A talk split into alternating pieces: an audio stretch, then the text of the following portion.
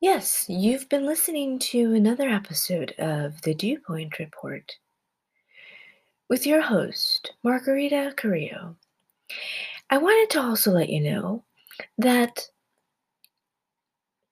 we will be launching our website soon.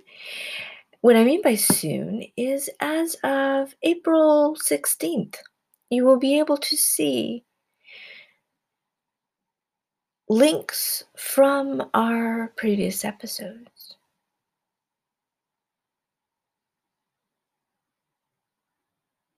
Sorted by themes, which you haven't seen before, but that is something that will be as of our launch of the website on April 16th. It will be www.dewpointreport.com. Look for that in the future. Have a good day.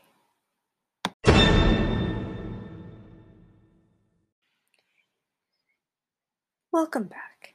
They, of course, scheduled my second dose before I left so that I know exactly when I need to return. Important information. And since then, I'm happy to report no allergic reactions and the soreness in my arm was no more a soreness than any other time, such as when I have received the flu vaccine. But it is also essential for me to say that when I sat there, it was all, of course, it happened very quickly, of course, just like any uh, vaccine. But I asked, "Oh, can I take a picture?" But I want to make sure nobody's in the background. Just me, just me. Not you don't. The nurse doesn't have to be the background either. And oh, they were so excited. They said, "Yes, of course. This is historic. Why wouldn't you want to?" And so I was delighted. And so I didn't realize that my face had such a grin on it.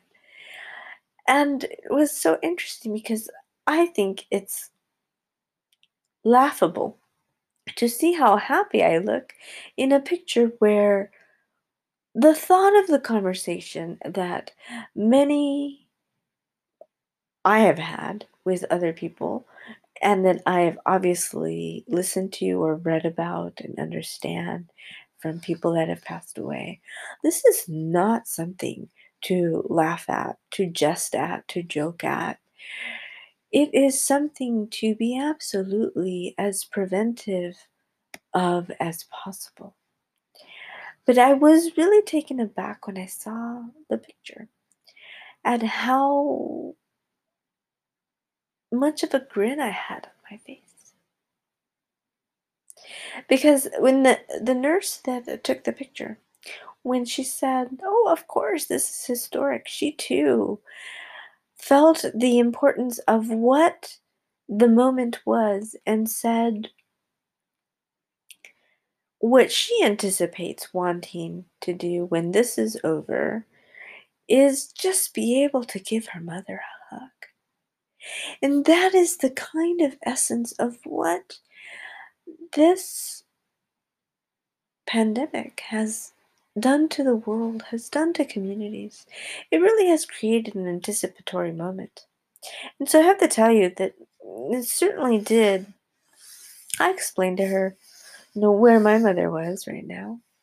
And it, it brought it home because on the very next day, I thought about what were my to dos and what I needed to get accomplished, and I did on the day after that.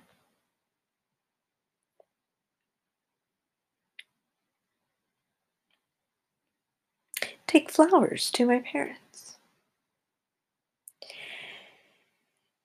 to their gravesite, and thought about them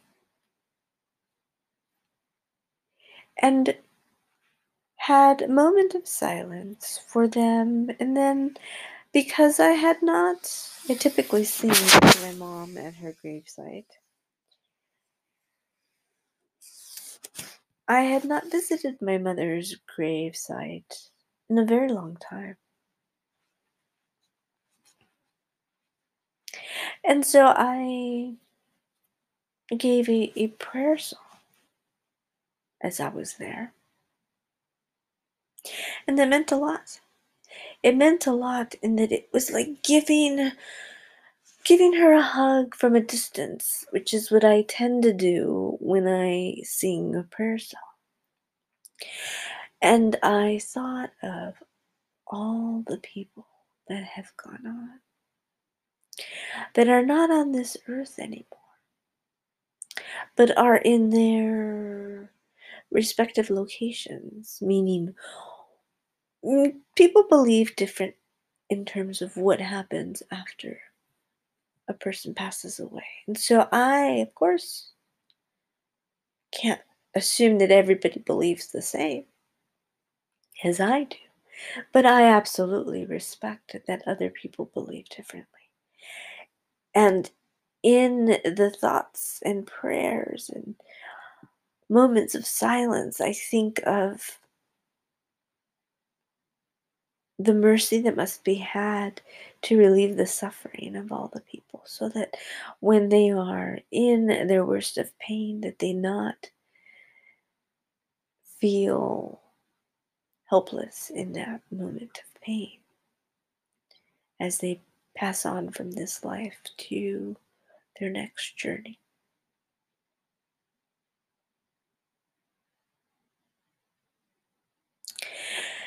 And so that is exactly what uh, the next few days was about giving closure to some things that had been unearthed over the last year, emotionally and metaphysically, but then also tangibly ensuring that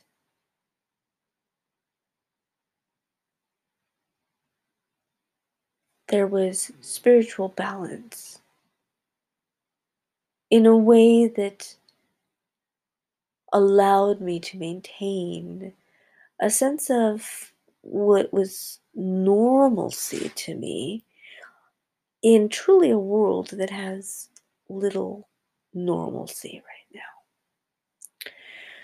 now. Because to pray at home is one thing, to continue social distance while in that prayer is a completely different concept now in this world that we live in than it used to be a couple of years ago. And so I was uh, thinking about how perhaps on Easter Sunday I may have overcompensated by watching so many services, Easter services. Now, Holy Week itself has observances that are important that begin on Thursday, Holy Thursday, Good Friday, and then Holy Saturday. And of course, it's the vigil, Easter vigil. And so, yes, I watched the Easter vigil. I watched an Easter Mass, another Easter Mass, and another Easter Mass. But I don't consider the Easter vigil among the ones that I watched on Easter Sunday. But one could if they wanted to, because that was about a two hour Mass. Why, one would ask, would I sit through so many services? In true retrospect and introspect, the answer to that is every homily that the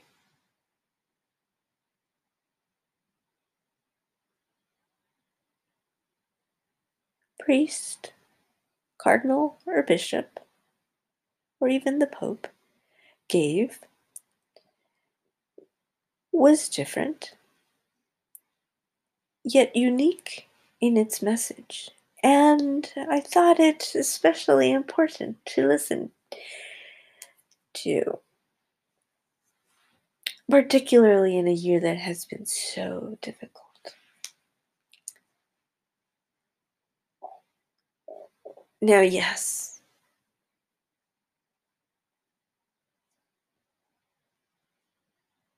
are there moments where sometimes you don't agree with every single word that is said?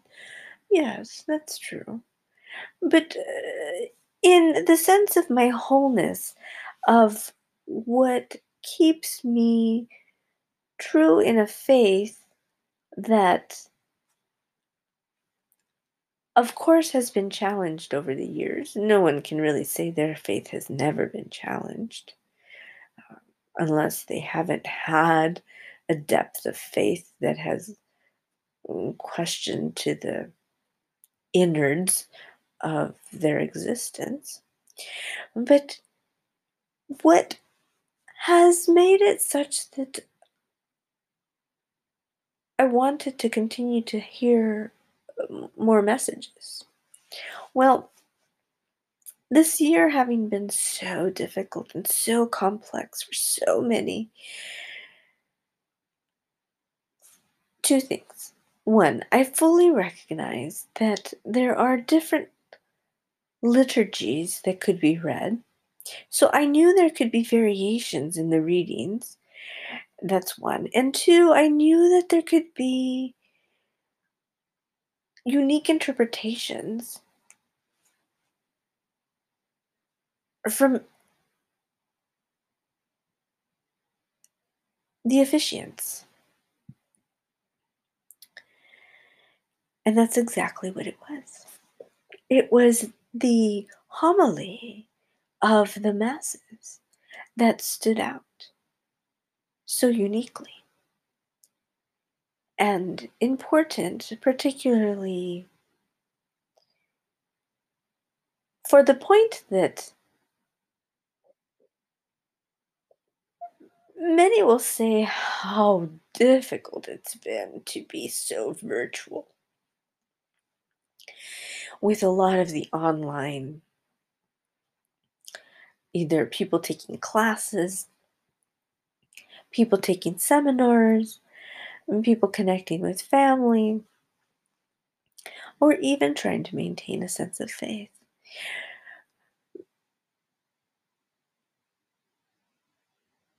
It's enough to convince a lot of people that it isn't worth it to even keep a level of faith that had ever been kept before. And in one conversation that I had with one of the deacons, I did explain to him, or I tried to explain to him,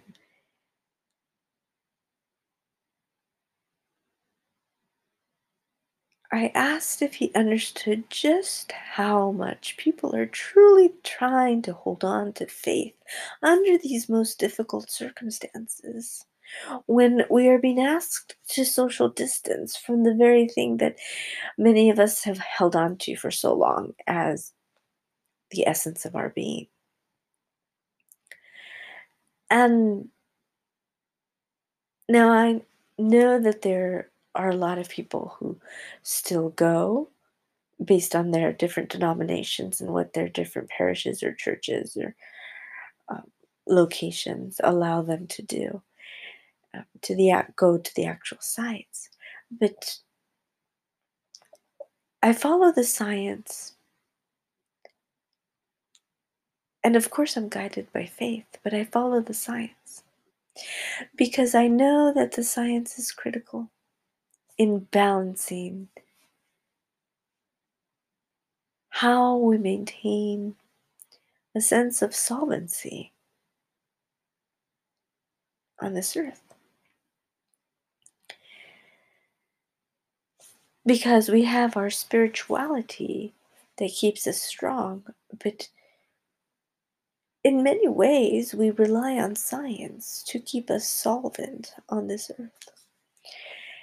And that can be very clearly seen by the fact that there has been a connectivity established with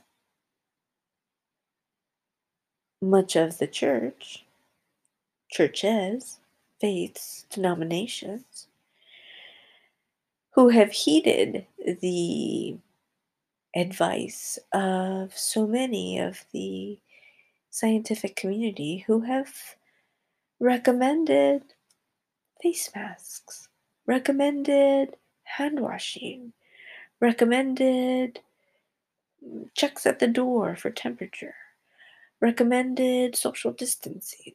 You know, there's so much that one can see now that the strength of faith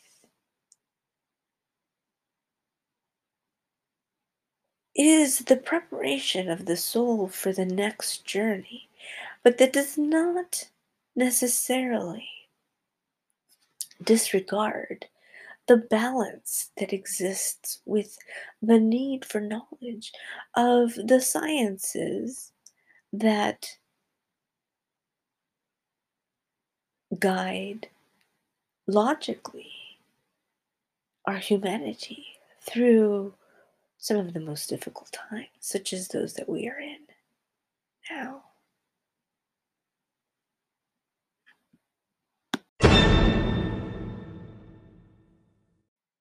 Well, hello and welcome. Many of you have heard the trailer that I recently posted about how I was anticipating the first dose of my COVID 19 vaccine.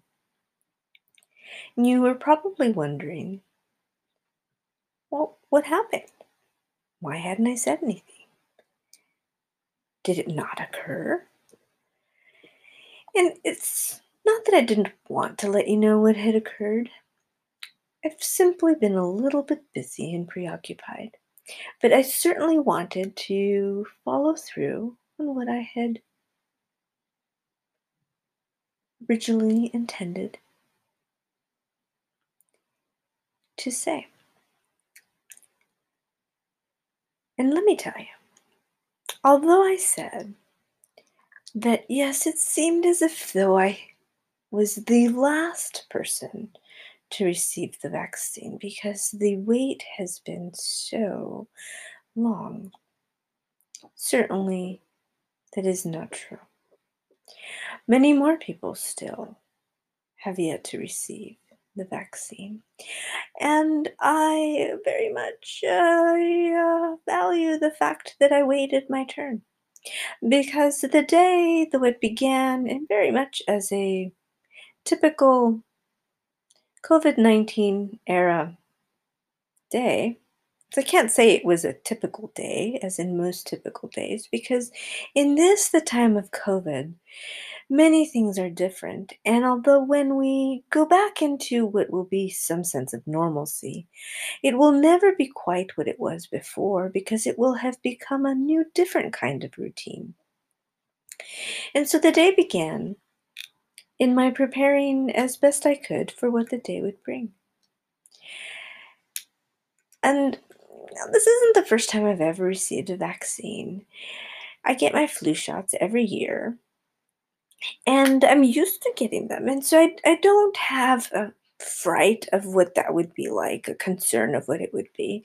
It more was the anticipation of how long it had taken to get to the very moment as to where I finally received that email notification that said, You're eligible. And so there are probably some people who think, Why so excited? Particularly when there have been 550,000 people who have passed away from this horrible disease. Well, the fact that the vaccine can help stem off the not only COVID itself, but if someone were to get COVID, it would decrease the amount of impact COVID would have on an individual, much more than if someone didn't get the vaccine. Now, I'm fully aware that the uh, COVID 19 vaccines that are available in the United States do not currently protect against the variants that have been identified. However, it still helps the body create that fighting mechanism internally to help improve the appropriate responses.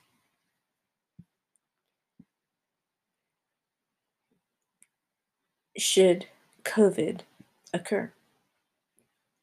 And so, as I said, the day began in a typically atypical COVID kind of way.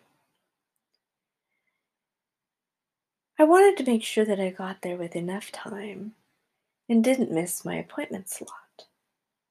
I needed to arrive, and there was some travel time involved.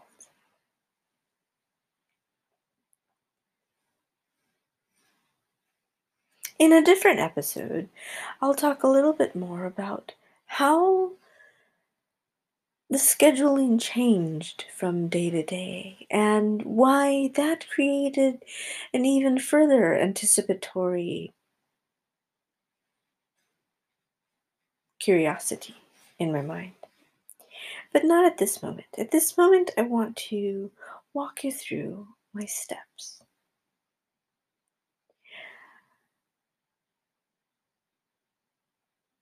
I set out towards the metro transit station and waited for the appropriate bus to be on its way on the route. And sure enough, I asked, Will you arrive by this time? And he looked at his schedule, and he assured me he would. And then he continued to ask me other questions which I had never been asked before, which were interesting, but he asked, Don't you have Medicare? And I said, No.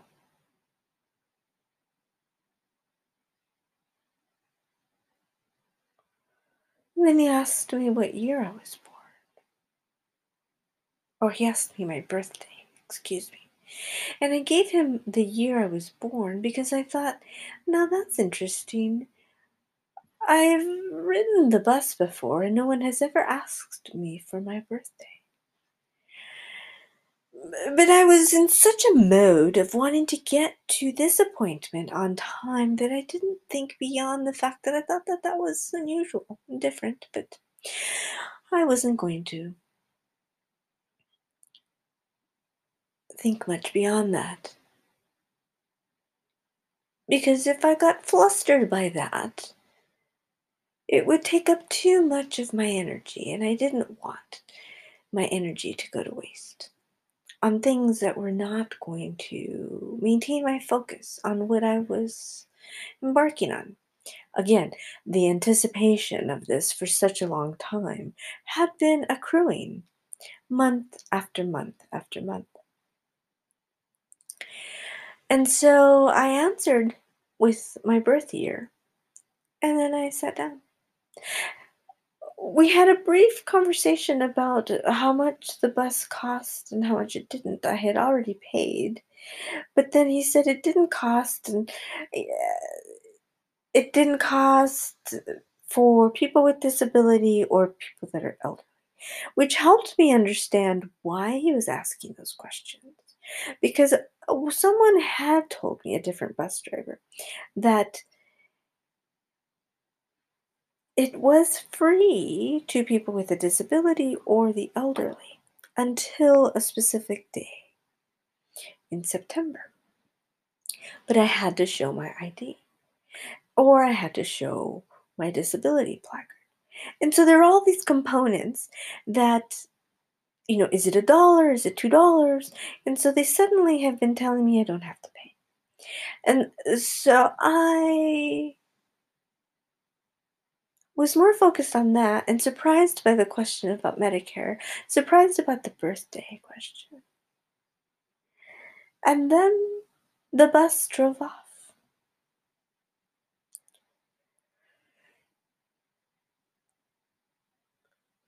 And all was well on the bus ride, but I must say there was something quite interesting. Of the three people that entered the bus with walkers, when they parked their walker in the front area of the bus,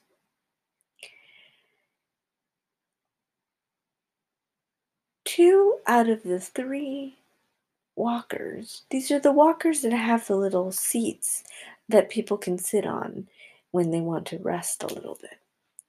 The Nova brand. Two out of the three failed, even though the brake was put on. What do I mean by failed? Well, they moved. They didn't stay where they were placed. On the first occasion, the man got up in one of the bus stops and he found something in one of the compartments of his walker and he used that to tie it to the one of the poles of the bus. And so then the rest of the ride that the person was on, the scooters, the uh, it's not a scooter actually, it's a walker. The walker stayed in its place. The second person placed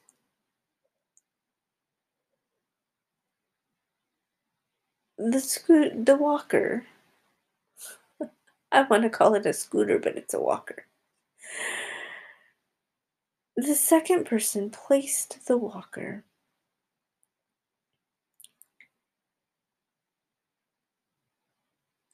and it didn't move.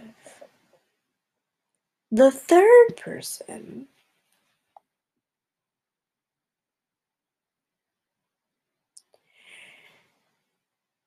put the brake on their walker, but it jostled about in the bus. And though one of the passengers wanted to get up to begin to put it back in place, I told him to stop. I said no. And I didn't explain why. And perhaps I should have. But the reason I said no, don't get up, is because I thought that if he did get up, he could be injured himself just by trying to affix the walker. Of course, if he wanted to, during a stop, of course, he could to help the other person out, which ended up being what I did.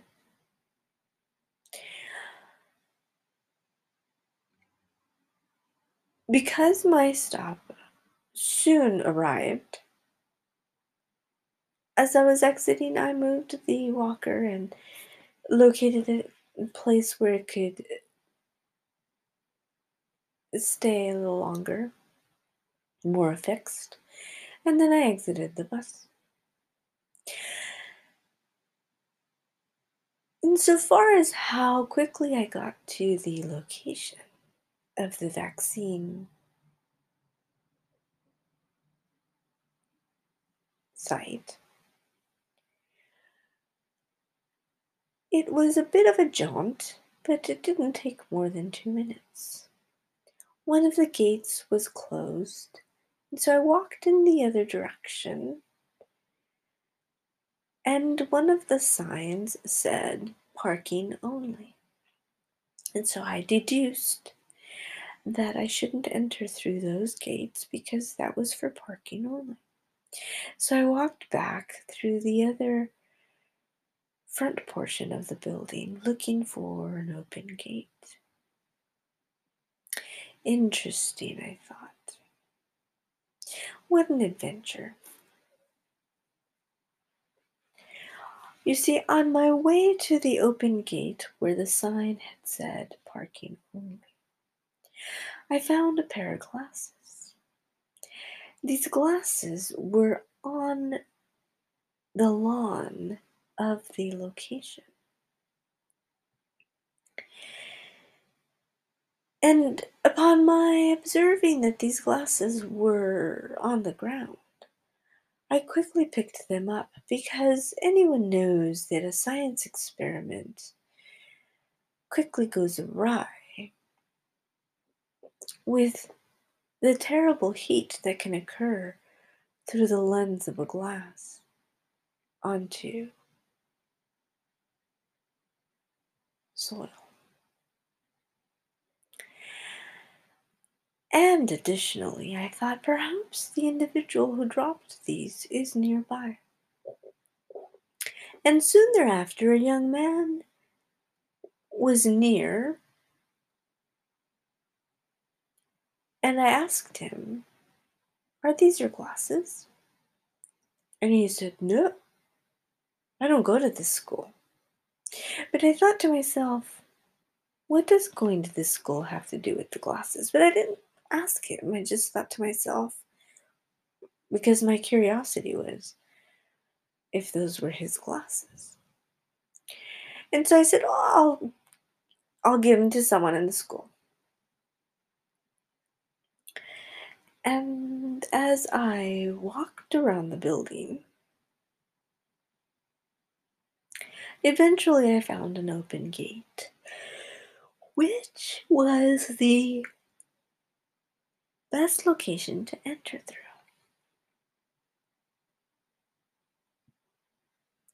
Made my way to the entrance.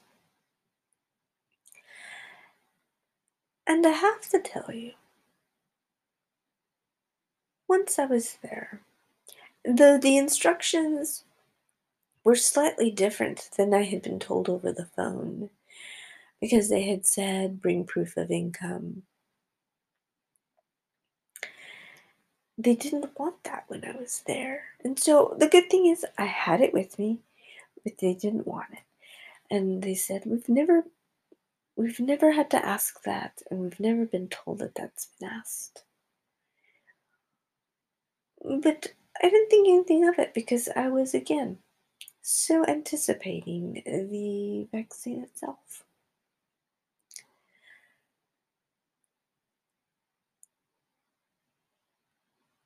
This is not a thrilling euphoria like it's Christmas night and everyone waits till midnight to open the presents, kind of, where's the vaccine? This is more of what an important shield to protect and strengthen my health. What an important opportunity to continue to participate in preventive efforts as much as possible. That's what that meant. And so then eventually the vaccine was administered and all was well. I waited my 15 minutes I sat down in an area where all the chairs were socially distanced, and I had set a timer for myself so that I would know exactly when the 15 minutes were done. And sure enough, when the timer sounded, I looked around. Everyone was just to themselves, so I walked away and I said thank you to the attendant at the door, but she was so busy she didn't have time to hear me or to say anything. And so I didn't take it personal because I thought that's what it's like when people are very busy.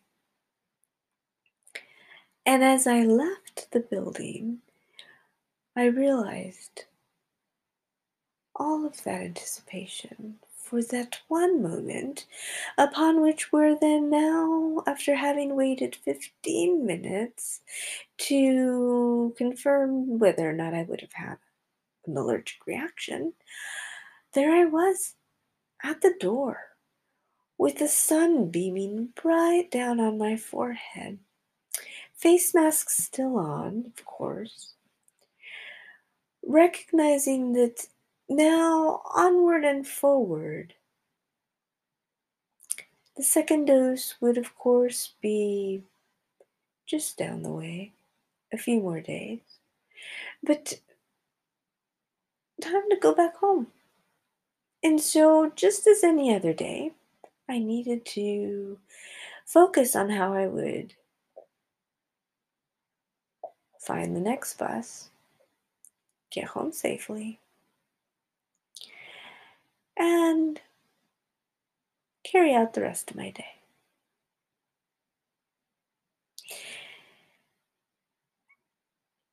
And so I think the reason why this had become such an anticipatory thought process for me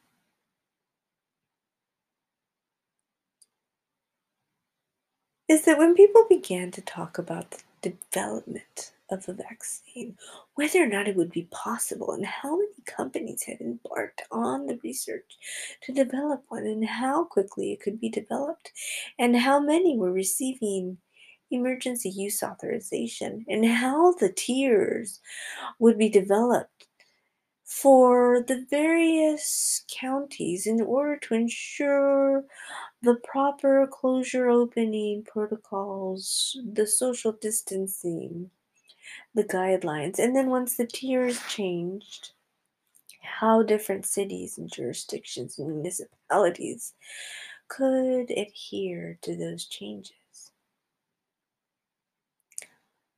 That's just one thing. But then the other, of course, was how the human psyche is affected by all those changes. You see, it isn't just about, well, will there be a vaccine someday? There is a vaccine now, and it has been just a matter of months since the vaccine has been developed. And now, even with certain programs, such as with COVAX, on an international level, the vaccine itself is being administered worldwide.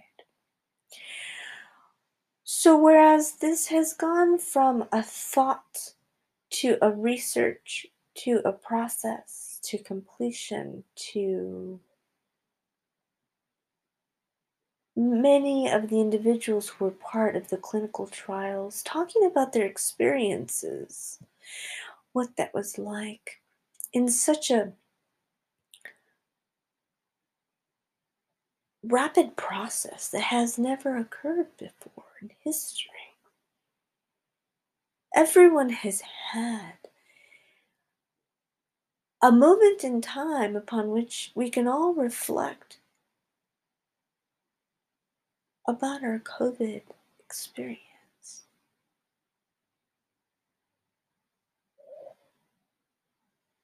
There are many directions upon which I could have discussed the vaccine dose one day experience.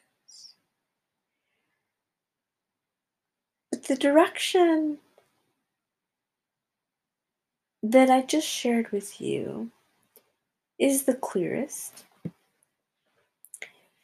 is the most direct, and just as the bus route that I took home was the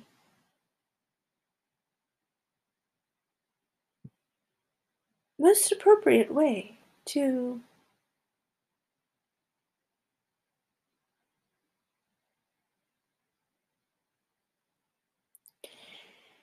in this moment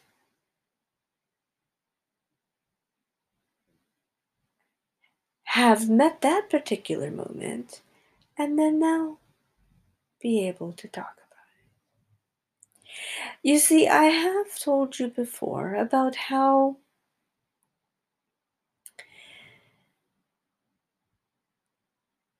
I had been scheduled to receive the vaccine hours away. I questioned the logic behind that. Well, it went beyond questioning the logic to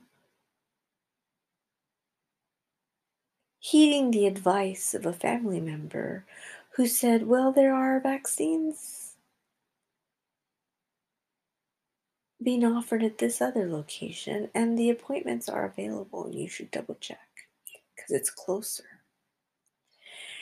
And I thought, well, I already have an appointment and I'm not going to double book an appointment, but I want to make sure that it's going to be acceptable for me to be able to get it there instead of where I already have it scheduled.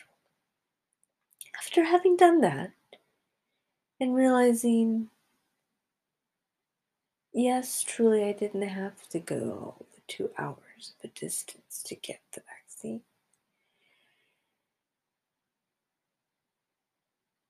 That was eye opening. I shouldn't have had to go two hours away to get the vaccine to begin with. But because of the availability that was noted on the communication that I was sent, that's where I had been assigned. And so, having begun to make arrangements to get to that vaccination site, I was preparing, I was planning, I was remaining as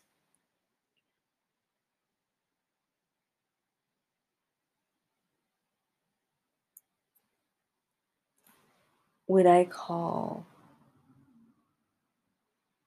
organized as possible, where I get all of my information together in a folder and I have all of my data together so that when I arrive, I have everything together. Sometimes people laugh at that, but other times, and most of the time, people are surprised and they admire the fact that I often am overly prepared. But then when the moment occurred that I was able to get a vaccine appointment closer, I realized a lot of the planning that I had already done to be able to get to the two hour away vaccination appointment would have to be undone. But I couldn't undo everything because suddenly I might have additional expenses on top of the expenses that I already would have. And that wouldn't be fair. So,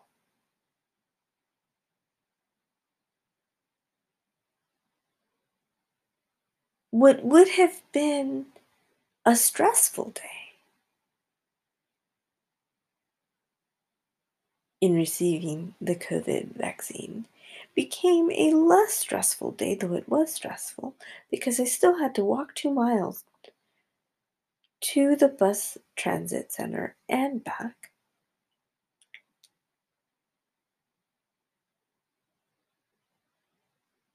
Plus the short distance between the, the bus stop. But making sure that I got there on time, planning ahead,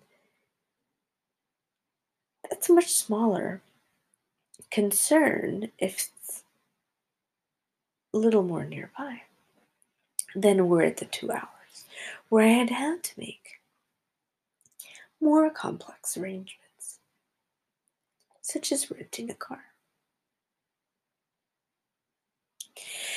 And of course, the day was different, so it was sooner than had been originally anticipated.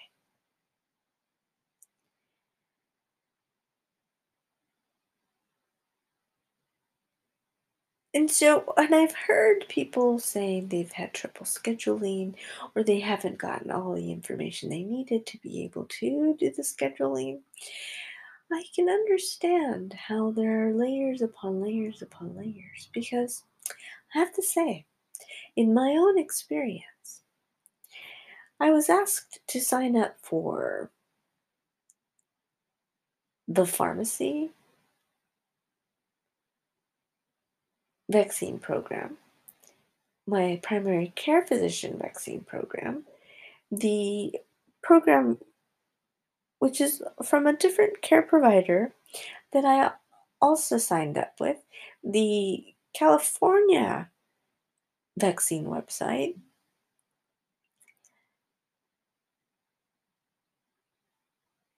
And it seemed like they were not all responding with the information until they began to have the availability. And so, this is why I'm saying it can actually be a very stressful process. But once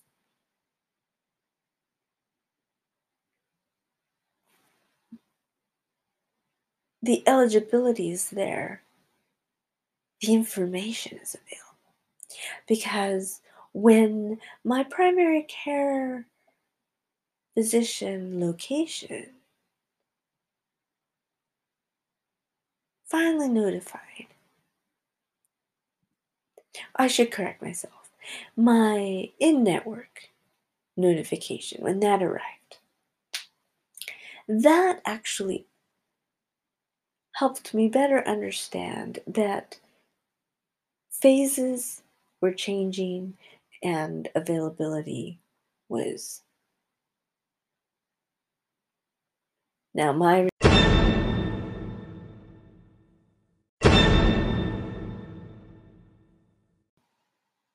This concludes the episode from the Dew Point Report with Margarita Carrillo. On April 16th, you'll be able to view theme episodes on our website at dewpointreport.com.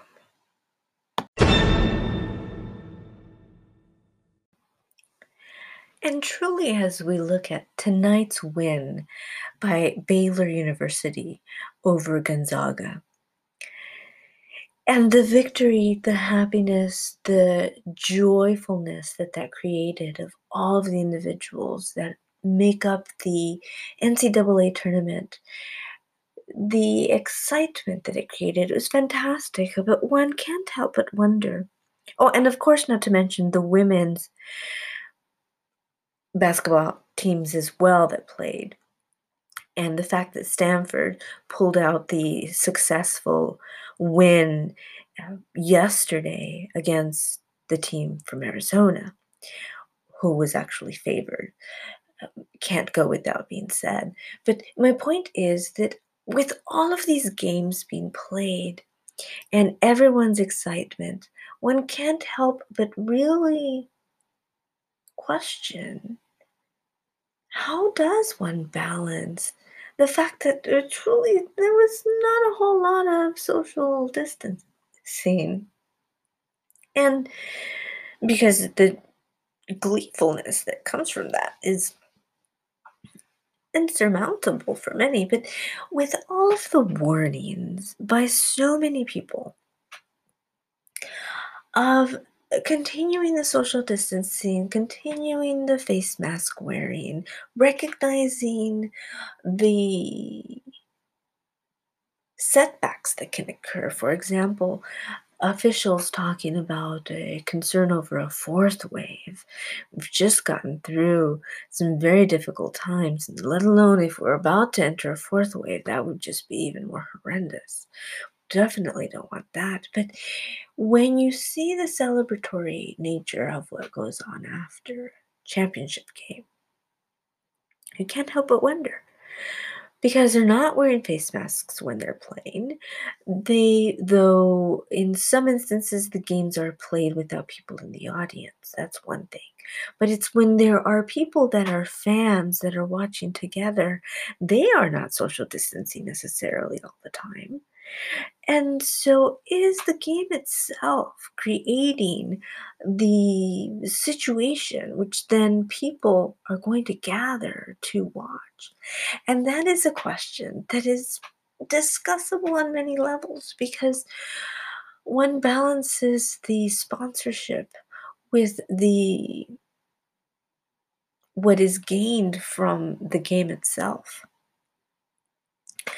And of course, then you want to also look at uh, the endorphins that are released as a result of the happiness from a win, even just the socialization is one thing, but is it healthy? And does it, in and of itself, create what I mean by it? I mean, does the fact that you're inviting, by having the championship, you're inviting people to gather and, and pretty much break these new norms that have been created. And then, in essence, creating the fourth wave. Because uh, I know that the sports teams and franchises and leagues have worked tremendously hard to ensure that their players were protected as much as possible. And what then becomes of concern is if there's so much protection, so much testing, so much focus on the preventive health of all the players, then where is that same level of protection for the fans? Who they themselves put themselves at jeopardy and they themselves are paying for these tickets to arrive at the game. And so one has to wonder, particularly since the NBA led in creating the concept of the bubble. When they were in Florida, they really created this concept of what the bubble meant. But then when the parks began to open, for example, Disney World, and allowed more people, did that change what the bubble itself was? And as the championships began to go outside of the bubble, see, these aren't individual biospheres. People do have loved ones that are arriving at these locations that come from different areas. And so it isn't as if though it is a completely a place completely void of any interaction from the outside world. It's not a biosphere. And I don't think they would want to be that because the last thing you want is to become someone who has Munchausen and is constantly just seeing other diseases in other people and focusing on what other people have. And it creates a sense of paranoia in oneself just because of the fact of everything that's being heard. I don't think that that is, in essence, where our entire society is going because there is an end to the current pandemic there will be a point where this will no longer be called a pandemic because the amount of infections will change, it will go down. And at that time, it will be treated differently. It will be treated more as something that will be monitored very much like the way when people get the flu. Of course, it's more contagious than that but not in a sense that one would not understand it as it was not understood at the beginning and had to be researched and then there was a lot of focus on it. And so my point that I'm making is one cannot become so consumed by trying to be germ free. Washing hands every five minutes is not necessarily what officials are asking for. When the CDC gives guidelines for hand washing. They're not talking about like every five minutes go wash your hands.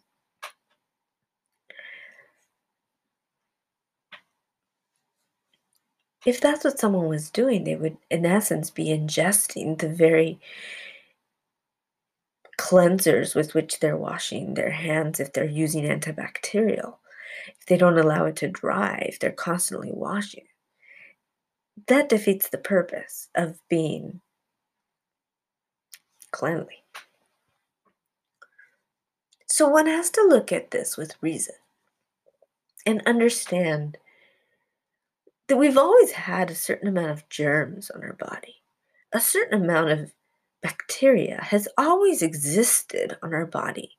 In fact, we have bacteria that exists in our gut.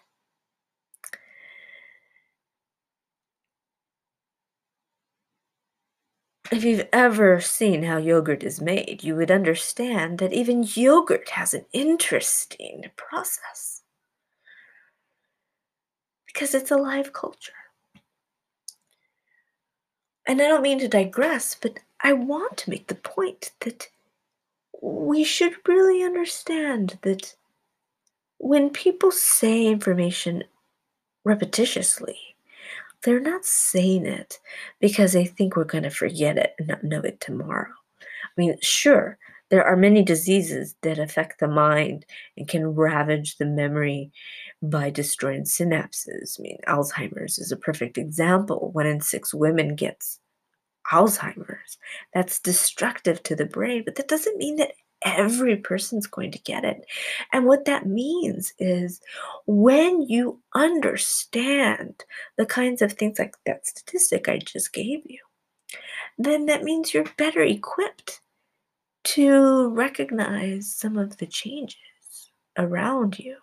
Not only for yourself, but for the people that you care about, your relatives, your loved ones your neighbors. You have to be aware and as perceptive as possible. And so you can't necessarily, and I say you in the plural sense, I'm not talking to you as one person.